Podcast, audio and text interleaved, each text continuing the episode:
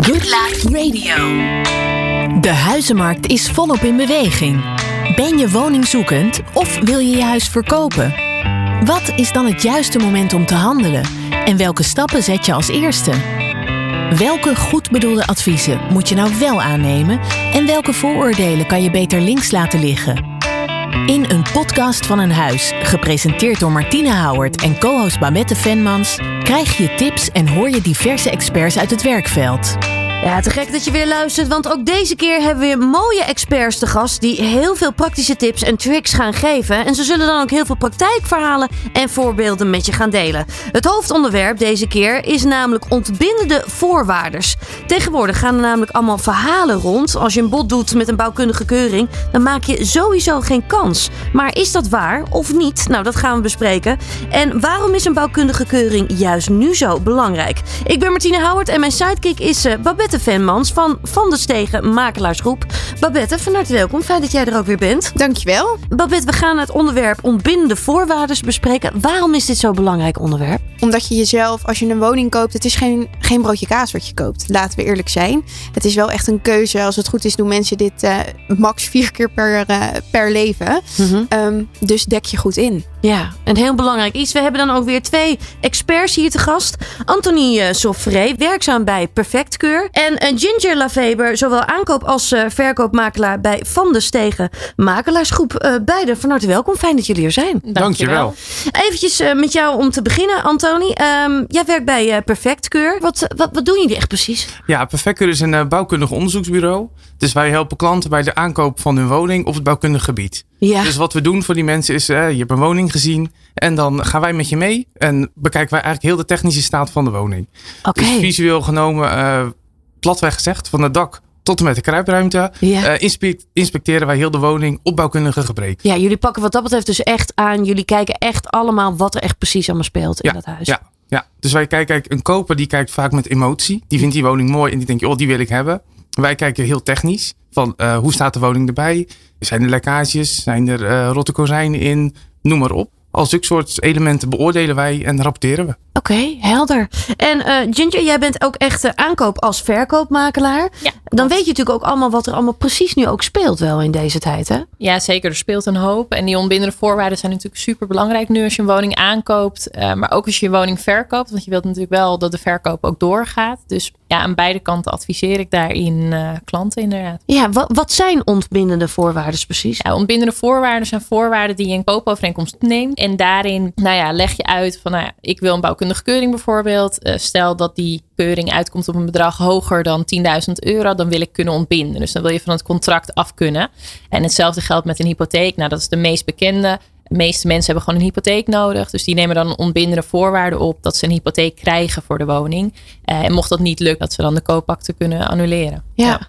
Is het iets waar veel mensen wel ook bij stilstaan? Of eigenlijk niet? Is dit een beetje een onderschoven kindje? Um, nou, ik denk dat de laatste tijd het steeds minder belangrijk wordt. Omdat mensen al blij zijn als ze überhaupt een woning kunnen kopen. Uh, en dan de onbindende voorwaarden minder belangrijk vinden. Terwijl het natuurlijk juist nu super belangrijk is. Omdat je zulke hoge prijzen betaalt voor woningen. Ja, juist een heel belangrijk onderwerp dus om ja, te bespreken. Absoluut. Uh, Babette, wij hebben natuurlijk iedere keer ook rubrieken. Laten we gewoon meteen uh, beginnen met de eerste vraag. Een belangrijke praktijkvraag van. De eerste vraag van een potentiële koper. Deze keer is die van Simon de Boer. Is een bouwkundige keuring 100% betrouwbaar? En wat als er later nog gebreken worden ontdekt? Ja, begin ja. maar aan. Ja, een bouwkundige keuring. Kijk, een bouwkundige keuring is altijd visueel. Dus dat betekent dat wij uh, niks kapot maken. Je kan niet achter een muur kijken of achter een uh, geïsoleerd dakbeschot bijvoorbeeld. Kijk, ons doel is om alles uh, zoveel mogelijk boven tafel te krijgen wat eventueel de bouwkundige gebreken zijn. Um, maar op het moment als er een, een voorzetwand staat of iets en daarachter zit een lekkage en er zijn op dat moment geen sporen zichtbaar aan de voorkant, ja, dan, dan is dat natuurlijk altijd verborgen en voor ons niet zichtbaar.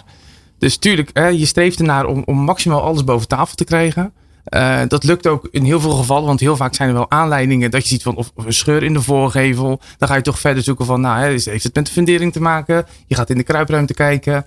Uh, lekkages, je hebt altijd wel uh, soms van lekkageplekken. Is die actief of is die niet actief? Daar zoek je dan altijd wel heel erg naar. maar ja, er blijft een deel wat niet zichtbaar is. Daar moeten we ook gewoon nuchter in zijn. En dat kan soms later naar voren komen. Um, dat hoop je niet natuurlijk. Maar wat gebeurt er dan als dat wel later naar voren komt? Zijn jullie daar dan nog een partij in? Of is dat echt tussen koper, verkoper en de makelaar?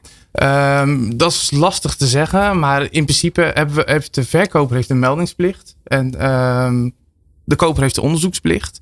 Ja, en daar zal wel uit blijken van als er iets achter uh, is gebleven, bewust, dan is de verkoper daarvoor aansprakelijk. Ja.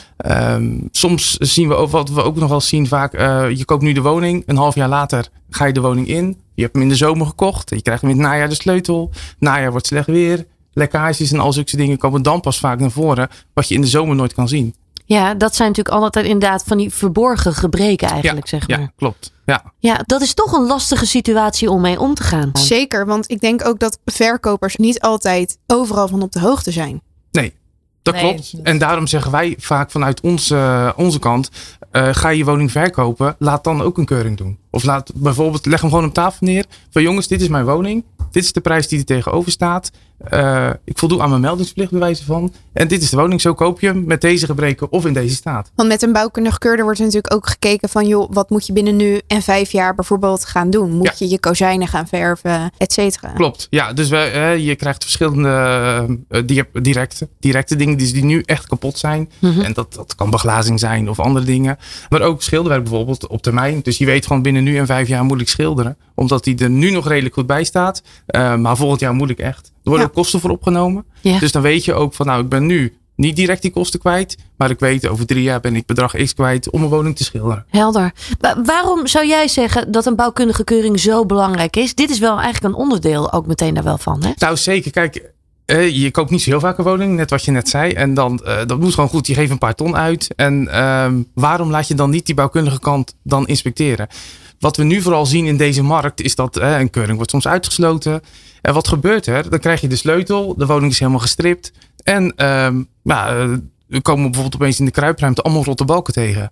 Met zo'n bouwkundige keuring had dat echt naar voren gekomen. En dan weet je gewoon van, oké jongens, ik wil die woning, maar ik koop hem met rotte balken. Ja. En dat zijn van die voorbeelden die nu heel vaak naar voren komen. Ik heb gekocht, want ik was al blij dat ik een woning had. En dan komt dat er nog eens een keer achteraan. Ja, en als je dat vooraf weet, dan kun je daar ook rekening mee houden. Want eh, ja, nu denken mensen, nou, nou, ik heb een woning gekocht, maar ik heb nog zoveel overwaarde over. Dus ik bestel ja. vast een nieuwe keuken. Uh, maar als je weet dat de balken slecht zijn, dan zou je dat eerst aanpakken. En wacht je nog even met die keuken. En dan doe je dat later bijvoorbeeld. Ja, wat, wat merk jij in deze tijd uh, wat dat betreft, Ginger? Is het iets wat vaak toch een beetje aan de kant geschoven wordt? Nou, laat maar zitten. Nou, ik merk wel dat klanten vaak denken door alle nieuwsberichten dat je geen bouwkundige keuring kan opnemen. Dus dat ze zeggen, ja, maar als ik dat opneem, dan maken we al überhaupt geen kans meer. Maar dan leg ik ook uit van, nou, als wij gewoon in onze bieding goed uitleggen dat je financieel goed bekeken bent en nou ja, dat je een keuring wil, dat je daar niks geks van verwacht, maar dat het gewoon voor je eigen gemoedstoestand is. Dan zijn er weinig makelaars die daar een probleem van maken naar hun klanten. Want je bent nou ja, wat dat betreft gewoon een zekere partij als je de rest gewoon goed hebt gecheckt. Ja. Uh, dus ik neem heel vaak, uh, bijna bij elke klant waar ik voor aankoop, hebben we bouwkundige keuringen. En ja, vooral, ik werk dan vooral in de Zaanstreek. Daar heb je gewoon heel veel oude woningen. Ja, en als je het daar niet doet, dan is er geheid dat je rotte balken, houtworm of lekke daken tegen gaat komen. En als je dat achteraf hebt, heb je gewoon een veel groter probleem. Dus ja, en als iemand een bouwkundige keuring echt een issue vindt als verkoper, dan heb ik altijd een beetje het gevoel dat ze iets weten. Ja, dat er dan, dan ga je al bijna denken, hé, hey, dan ja. is er iets. Ja, precies. Dan zou ik me daar drukker om maken dan wanneer ze het gewoon uh, accepteren en uh, je de keuring kan uitvoeren. Want mocht er nou iets achteraf blijken, wie is er dan aansprakelijk? Ja, dat is niet zo plat te zeggen. Dat ligt echt helemaal aan de situatie. Ik heb uh, bijvoorbeeld als voorbeeld vorig jaar een woning aangekocht. Daarbij bleek uiteindelijk dat een draagwand was weggehaald. Toen hebben we een bouwkundige ingeschakeld omdat we die informatie hadden gekregen. En de koper zoiets had van ja, ik wil die woning nog steeds wel kopen, maar ik wil wel weten nou ja, wat voor bedrag ik dan kwijt ben. Bouwkundigen zijn nou, ongeveer 5000 euro, want je doet het zo en zo. Uh, nou, en achteraf bleek dat het bijna 20.000 euro zou kosten. Dus dan is het wel een geschil tussen ja, de bouwkundige en de nou ja, koper. Want de verkoper, nou ja, in deze staat daar een beetje los van. De koper wist het al. Ja, hij had het aangegeven. Ja. Nou, ja, de verkoper had het niet aangegeven, maar oh. waren er via via achtergekomen. Dus nou ja, waren ze er na de levering pas achtergekomen, dan was de verkoper aansprakelijk geweest. Dus het is echt super afhankelijk per situatie. Dat ja. is per situatie heel verschillend. Toch ja. gebeurt het hè, dat je dat nou ja, toch wel regelmatig in de media zo hoort. Ja. Dat het nadelig kan werken. Hoe komt het dan dat dat dan toch zo, nou ja, ook in de media naar voren komt? Ik denk dat vaak juist de situaties naar voren komen waar, eh, nou ja, waar het niet gaat hoe iemand hoopt dat het gaat. Ja. Het negatief nieuws werkt natuurlijk altijd beter dan positief nieuws. Klopt. Ehm, de- en er zullen ook echt wel situaties zijn hoor. En als, als er 50 biedingen zijn in Amsterdam op een pand, dan kan ik me voorstellen dat een verkoper zegt: Ja, het scheelt 1000 euro, dan kies ik wel zonder bouwkundige keuring, want dan heb ik gewoon sneller zekerheid. Ik ga niet zeggen dat dat niet gebeurt. Maar over het algemeen in normale situaties eh, ja, zal het niet een issue zijn. eh. Nee, dat hoeft dus niet per se de norm te zijn, wat je dan Nee, dus per se in de media dan Nee. hoort. Nee. Nee, helder. Ik denk dat we toe zijn aan een tweede rubriekvraag. In het nieuws. Nou, hij is net al eh, eigenlijk eh, lichtelijk naar voren gekomen. Nu.nl heeft een stukje geschreven dat er steeds minder bouwkundige keuringen door de overhitte woningmarkt plaatsvindt. Is, Ja. is dat wat jij zelf ook meemaakt, Antoni? Ja, wij, wat wij wel sterk zien is dat op het moment als een klant ons bel en die wil een bouwkundige keuring, dat die dan redelijk vaak ook wel afgezegd wordt. Eh, als zijnde van of de koop gaat niet door of het past niet binnen het plaatje. Dus in dat opzicht klopt het geluid wel redelijk wat wij dan wel zien. Als tip daarop heb ik dan van jongens, probeer dan in ieder geval eh, je bedenktijd nog te pakken om te keuren. Want je zou dus ook je keuring, wat jij nu zegt, is de keuring laten doen in je bedenktijd. Ja. Dus dan hoef je hem niet als voorbehoud op te nemen. Nee, ja, dat is natuurlijk een beetje afhankelijk van de situatie. Maar wij zeggen vaak dan van jongens, je hebt altijd je bedenktijd. Die, die is, is de standaard. Dus wordt een bouwkundige keuring uitgesloten. Mhm. Pak dan in ieder geval die dagen om, eh, om te laten keuren. Zodat je in ieder geval voor jezelf wel het inzicht hebt van wat koop ik. En dat is ook mogelijk. Ja, Want heel veel mensen zullen ook denken, ja, het is te kort dag, kan allemaal niet meer. Nou, dat is natuurlijk vaak, hè, dat is een beetje het onbekende terrein van de markt. Maar wij zelf eh, streven naar altijd binnen drie, vier werkdagen te keuren. Ehm, dus dan zou dat altijd precies passen. En wij zeggen altijd van, bel ons, wat, hè, hoeveel tijd heb je? En we denken met je mee. Ik ben wel benieuwd hoe jij daar tegenaan kijkt, eh, Ginger. Want ja, dat is natuurlijk, het wordt niet als voorbehoud opgenomen. Maar uiteindelijk Nee. ga je toch een keuring doen. Vind ik dus heel erg tegenstrijdig. Ja, ook hierbij is het natuurlijk weer per situatie anders. Maar op het moment dat er, eh, ik 20 biedingen heb, als ik dan even aan verkoperskant eh, zou gaan staan. Er zijn 20 biedingen en nou, de, hoogste twee die verschillen vrij weinig van elkaar. Alleen de ene heeft wel een keuring, de ander niet. Eh, waardoor er gewoon nou ja, meer zekerheid wat dat betreft voor de verkoper is. En een verkoper kiest daarvoor. Ehm, ja, dan zijn we er niet heel blij mee als die dan opeens zegt van nou, in de wil ik toch een keuring. Want dan is het eigenlijk een verkapte bieding. Was hij eigenlijk gewoon hetzelfde. En dan had ik liever gehad dat er een voorbehoud wordt opgenomen met een maximum. Want anders zou er ook uit kunnen komen van nou, er is 1000 euro kosten en dan kan ik ook ontbinden. Eh, terwijl als je het opneemt is het vaak minimaal 5000 euro directe kosten. Dus dat vind ik misschien nog wel iets gevaarlijker dan dat je het gewoon als ontbindende voorwaarde opneemt. Als je aan verkoperskant staat dan Ja. in ieder geval. Maar ja, als koper, eh, wat ik eigenlijk net al zei, zou ik het altijd aanraden om, eh, om te doen. is het ook alleen maar om te weten inderdaad wat je binnen een termijn moet gaan doen aan je woning. Kijk, je hebt Ja. er al die tijd niet gewoond. Misschien weet je van je eigen woning wel wanneer er voor het laatst de kozijnen geschilderd zijn, et cetera. Maar in een nieuwe woning weet je dat gewoon niet. Je weet niet hoe de vorige bewoner met de woning omgegaan is. Nee, en zelfs bij nieuwbouw, hè, dat, daar kun jij misschien meer over vertellen. Maar ook nieuwbouwwoningen. Mensen denken vaak, nou, ik koop een nieuwbouwwoning, dus dat is altijd goed. Eh, maar juist ook dan zijn bouwkundige keuringen super belangrijk. Zijn ook speciale keuringen voor. Ja, nieuwbouw, het is een speciale nieuwbouwoplevering. Dus dat Ja. is echt net na de bouw. Dus dan wordt hij eigenlijk, ge- oh, oké, hij wordt zo gebouwd eh, volgens het protocol. En eh, daarna wordt je beoordeeld van, is die echt zo gebouwd? Eh, maar een jaar na de oplevering zou je ook gerust kunnen keuren. En dan vallen dingen nog binnen de garantie ook. Ja. Dus het moet ook niet zo zijn dat als je een nieuwbouwwoning koopt, dat je denkt van nou, dan hoef ik sowieso geen bouwkundige keuring te doen, want hij is pas een jaar oud. En dat is vaak juist een beetje een valkuil, want juist met nieuwere woningen kunnen er ook heel veel dingen mis zijn. Ja, en uit eigen ervaring, wat ik zelf ook altijd eh, heel belangrijk vind om naar te kijken, is ook wel de VVE. Wat Ja. zijn de plannen van de VVE? Zitten Ja. daar nog, nou ja, misschien ook wel dingen in dat je denkt, oeh, wacht eventjes, dat is Ik toch denk wel dat- handig om te weten. Zeker, ik denk dat daar ook heel veel eh, onderschat wordt. Want als je een VVE, dus dan koop je 9 van 10 keer een appartement. ehm, dan zijn er heel veel bouwkundige dingen die gedaan moeten worden. Vaak voor de VVE. Maar het moet wel aan het licht komen. Ja. Klopt. En er moet ook geld in kas zijn. Ja, Zeker. wel Want dan zie je ook nog wel eens dat het potje gewoon leeg is, maar dat het dak wel aan vervanging toe is. Ja. En als je dan met een kleine VVE bent, dan moet je behoorlijk wat ophoesten. eh wil je dat eh, realiseren? Maar stel je hebt 155 leden in een VVE. Ja. Gaan jullie als bouwkundig keurder dan ook het dak op? Als er toegang is, dan gaan we het dak op. Maar dat moet wel geregeld worden. Want als wij moeten gaan klauteren of weet ik veel wat, dan is dat wat onhaalbaar. Maar in principe is het natuurlijk wel onderdeel ervan. Ja. Dus wij nemen hem altijd mee. Kijk, Ook Ja. belangrijk. Ja, Ja. zeker weten. Ja, wat dat betreft is het natuurlijk wel echt een uitdagende tijd. Hè? Die, die markt is heel krap. Klopt. Waardoor nou ja, mensen ook wel gekke sprongen gaan maken. Soms Zeker. ook wel. Wat is jouw ervaring daarin, Ginger? Ja, je ziet heel veel gekke dingen gebeuren. En dat begint natuurlijk al met hetgeen wat mensen willen bieden. Het bedrag wat ze willen bieden. Ik had laatst ook iemand die zei van, nou ja, ik moet en zal dit huis hebben. En ik zei, ja, het is maximaal dit waard. En toen zei hij, ja, het kan me niet schelen. Ik wil meer bieden dan dat, want ik moet hem gewoon hebben. En je adviseert als makelaar, maar uiteindelijk is natuurlijk ja, degene die de bieding doet, of tenminste wil uitbrengen, die is de baas. Mhm. Ehm, maar soms voelt het wel heel tegenstrijdig. Dat je iets moet gaan bieden waar je eigenlijk zelf dan als makelaar niet, eh, niet achter staat.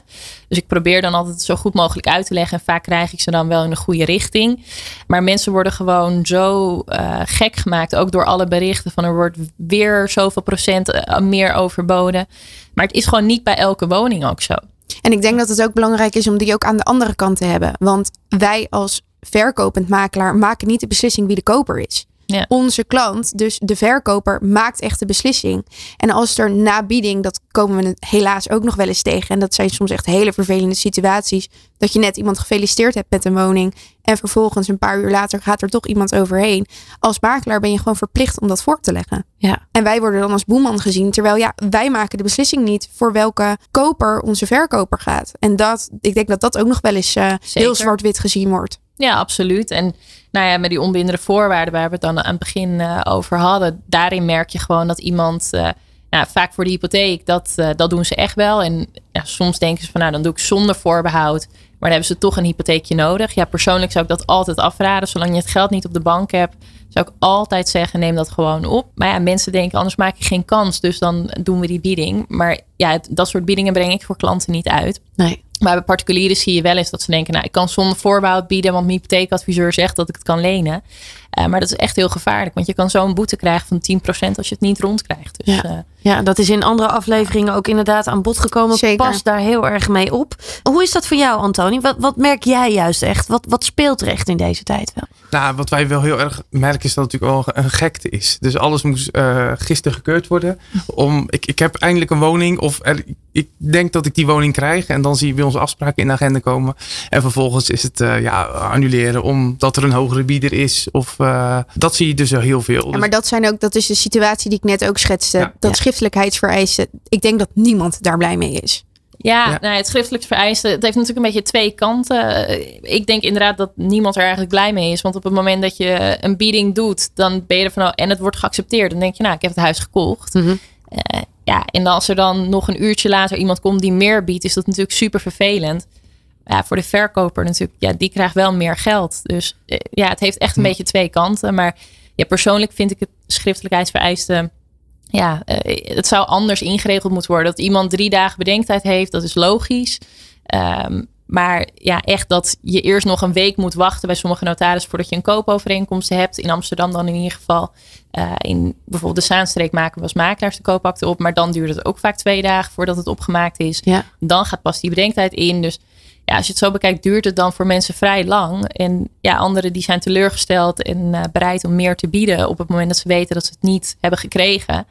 Eh, ja, dus daar moet echt wel iets op bedacht worden. Maar ik denk dat het biedingsproces zoals dat nu in de media komt, dat het gewoon inzichtelijk is wat anderen bieden. Ik denk dat ja, dat juist helemaal niet werkt. Dan laat je je ook een beetje gaan met. Ik denk dat je een beetje vakantieveilingen idee dan krijgt. Je laat Ja. je dan ook op je emotie gaan. Van ja, ik wil hem niet op 1000 euro verliezen. Dus ik ga er 1000 euro overheen. Dan verleg je het Ja, probleem. En er zijn al testpanels geweest met eh, dat je kan zien wat een ander biedt. Woningcorporaties doen het ook wel eens. Maar je merkt dat er dan zo'n gekte gecreëerd wordt. En uiteindelijk degene die het koopt, toch de, de koopact uiteindelijk niet tekent. Omdat hij zei van ja, het is toch wel meer dan dat ik er eigenlijk voor over had. Ja. En dat is natuurlijk voor de verkoper weer heel vervelend. Nou, iedereen jaagt elkaar natuurlijk ook op. Ja, dat is het probleem. Er zijn gewoon veel te weinig huizen voor veel te veel zoekers. Ja. Ja. Helder. Ehm, ik denk dat we toegekomen zijn aan de laatste vraag. De sleutel tot succes. Wat is jullie tip naar de luisteraars toe? Waar ze dus eh, echt wat aan hebben in de woningmarkt. Ja, ik zou echt vast blijven houden aan, een bouwkundige keuring. Ehm, je koopt gewoon niet vaak een woning. En ehm, doe dat zorgvuldig. En, en probeer een beetje de gekte naast je neer te leggen van eh, wat we allemaal lezen en hoe het gaat. Net, jij zegt net zelf van er zijn genoeg momenten of er wordt nog genoeg gekeurd. Dat zien wij ook. We zien dat er ook eh, heel veel uitgesloten wordt van een bouwkundige keuring. Maar laat je niet gek maken dat als jij een paar ton uitgeeft, dat je echt die bouwkundige staat weet. Ja. Want je wil daar gewoon lekker wonen. Ja, laat je informeren. Ja, weet je wel. En, en je wil niet straks eh, je sleutel krijgen en zien dat je dak lek is of je vloer rot is. eh, en dat je daar je geld aan uit moet gaan geven. Eh, vaak zie je natuurlijk al dat alle je laatste centen heb je al, je al in je huis om überhaupt het huis te krijgen. Ja, dan wil je niet nog eens een keer een bouwkundig gebrek zien. Klopt. Dus dat, dat wil ik echt meegeven. Ja, weet wat je koopt. Weet dat wat je koopt, ja. Ja, zeker. Ja, Ginger. Ja, de sleutel tot succes is wat mij betreft echt wel eh, dat je weet waar je aan begint. Dus neem een makelaar in de hand, bijvoorbeeld een aankoopmakelaar. En je hebt natuurlijk je hypotheekadviseur en laat die twee ook met elkaar communiceren. Ik denk dat dat ook heel belangrijk is, want vaak eh, ja, nemen mensen die apart van elkaar eh, in dienst, als het ware, maar hebben die geen contact met elkaar. En ja, het zijn toch vaktermen waar je het over hebt. Klopt. En op het moment dat de bieding gedaan wordt, is het heel fijn als de makelaar weet van de financieel adviseur. Van nou ja, zo'n termijn hebben we nodig voor de hypotheek. Zo'n bedrag hebben ze nodig. Eh, en de makelaar kan met je meekijken. Is die bouwkundige keuring nodig, ja of nee? Eh, en ja, in 9 van de 10 gevallen is dat wel nodig. En hoe kun je dat dan het beste omschrijven? Zodat het, de verkoopmakelaar dat ook het beste kan overbrengen aan ja, de verkopers. Zodat je de meeste kans maakt. Dus ik denk dat een, ja, een aankoopmakelaar en hypotheekadviseur, die, die combinatie als koper is denk ik heel belangrijk. Ja, daar wordt je bieding ook sterker mee. Ja. Ja. Ja. Belangrijke onderdelen, belangrijke tips ook allemaal. Eh, en je ziet het dus juist die ontbindende voorwaarden. Het is misschien snel een ondergeschoven kindje. Ja. Maar het is dus wel een heel belangrijk onderdeel. Heel belangrijk. Zeker. Laat Absoluut. je niet gek ja. maken. Ja. Een helder eh, boodschap. Ik wil jullie beiden bedanken voor jullie kennis en voor jullie tips en tricks. Eh, Babette, jij ook weer. En jij ook heel erg bedankt voor het luisteren. En heel graag tot de volgende keer. Dit was een podcast van een huis. De podcast over de woningmarkt. Beluister deze of andere afleveringen terug via de bekende podcastkanalen. Heb je vragen, wil je reageren of op de hoogte blijven van de laatste nieuwtjes en overige tips over de woningmarkt? Kijk dan op de Instagram-pagina podcast van een huis. Van koken tot wonen en van gezondheid tot showbiz. Dit is Good Life Radio.